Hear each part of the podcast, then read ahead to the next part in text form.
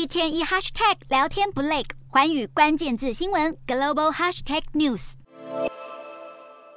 五彩缤纷的伞花伫立在街道两旁，从空中鸟瞰，形成了壮观的绚丽场面。载着考生们的游览车也缓缓开出校门，准备将高考战士们送上象征人生重要里程碑的高考战场。中国即将在七日及八日迎来今年的全国高考，虽然天公不作美，但依然阻止不了安徽六安毛坦厂中学考生的家长和亲友们，在校门口的街道上为高考战士们加油打气。事实上，毛坦厂中学是一间在中国小有名气的学校，在升学教育上别有用心，因此每年都会吸引不少重考生慕名而来就读。而这所学校就连安排高考送行的游览车数目、车牌号码等都别出心裁。打头阵的游览车车牌号码是九一六六六，寓意就是希望考生就要六六六。而游览车的总数八十八辆，也是中华文化中的吉祥数字。可见毛坦厂中学在安排送考上也是用心良苦。不过，这所以升学为核心目标的中学，也曾因为过于严紧压抑的制度和规范，引发不少争议。女学生像是上了发条一样，紧盯着桌上的讲义，并重复的背诵英文单字。而这样高压的读书环境，就是毛坦厂中学的日常。许多学生都是抱着奔赴战场的必死决心，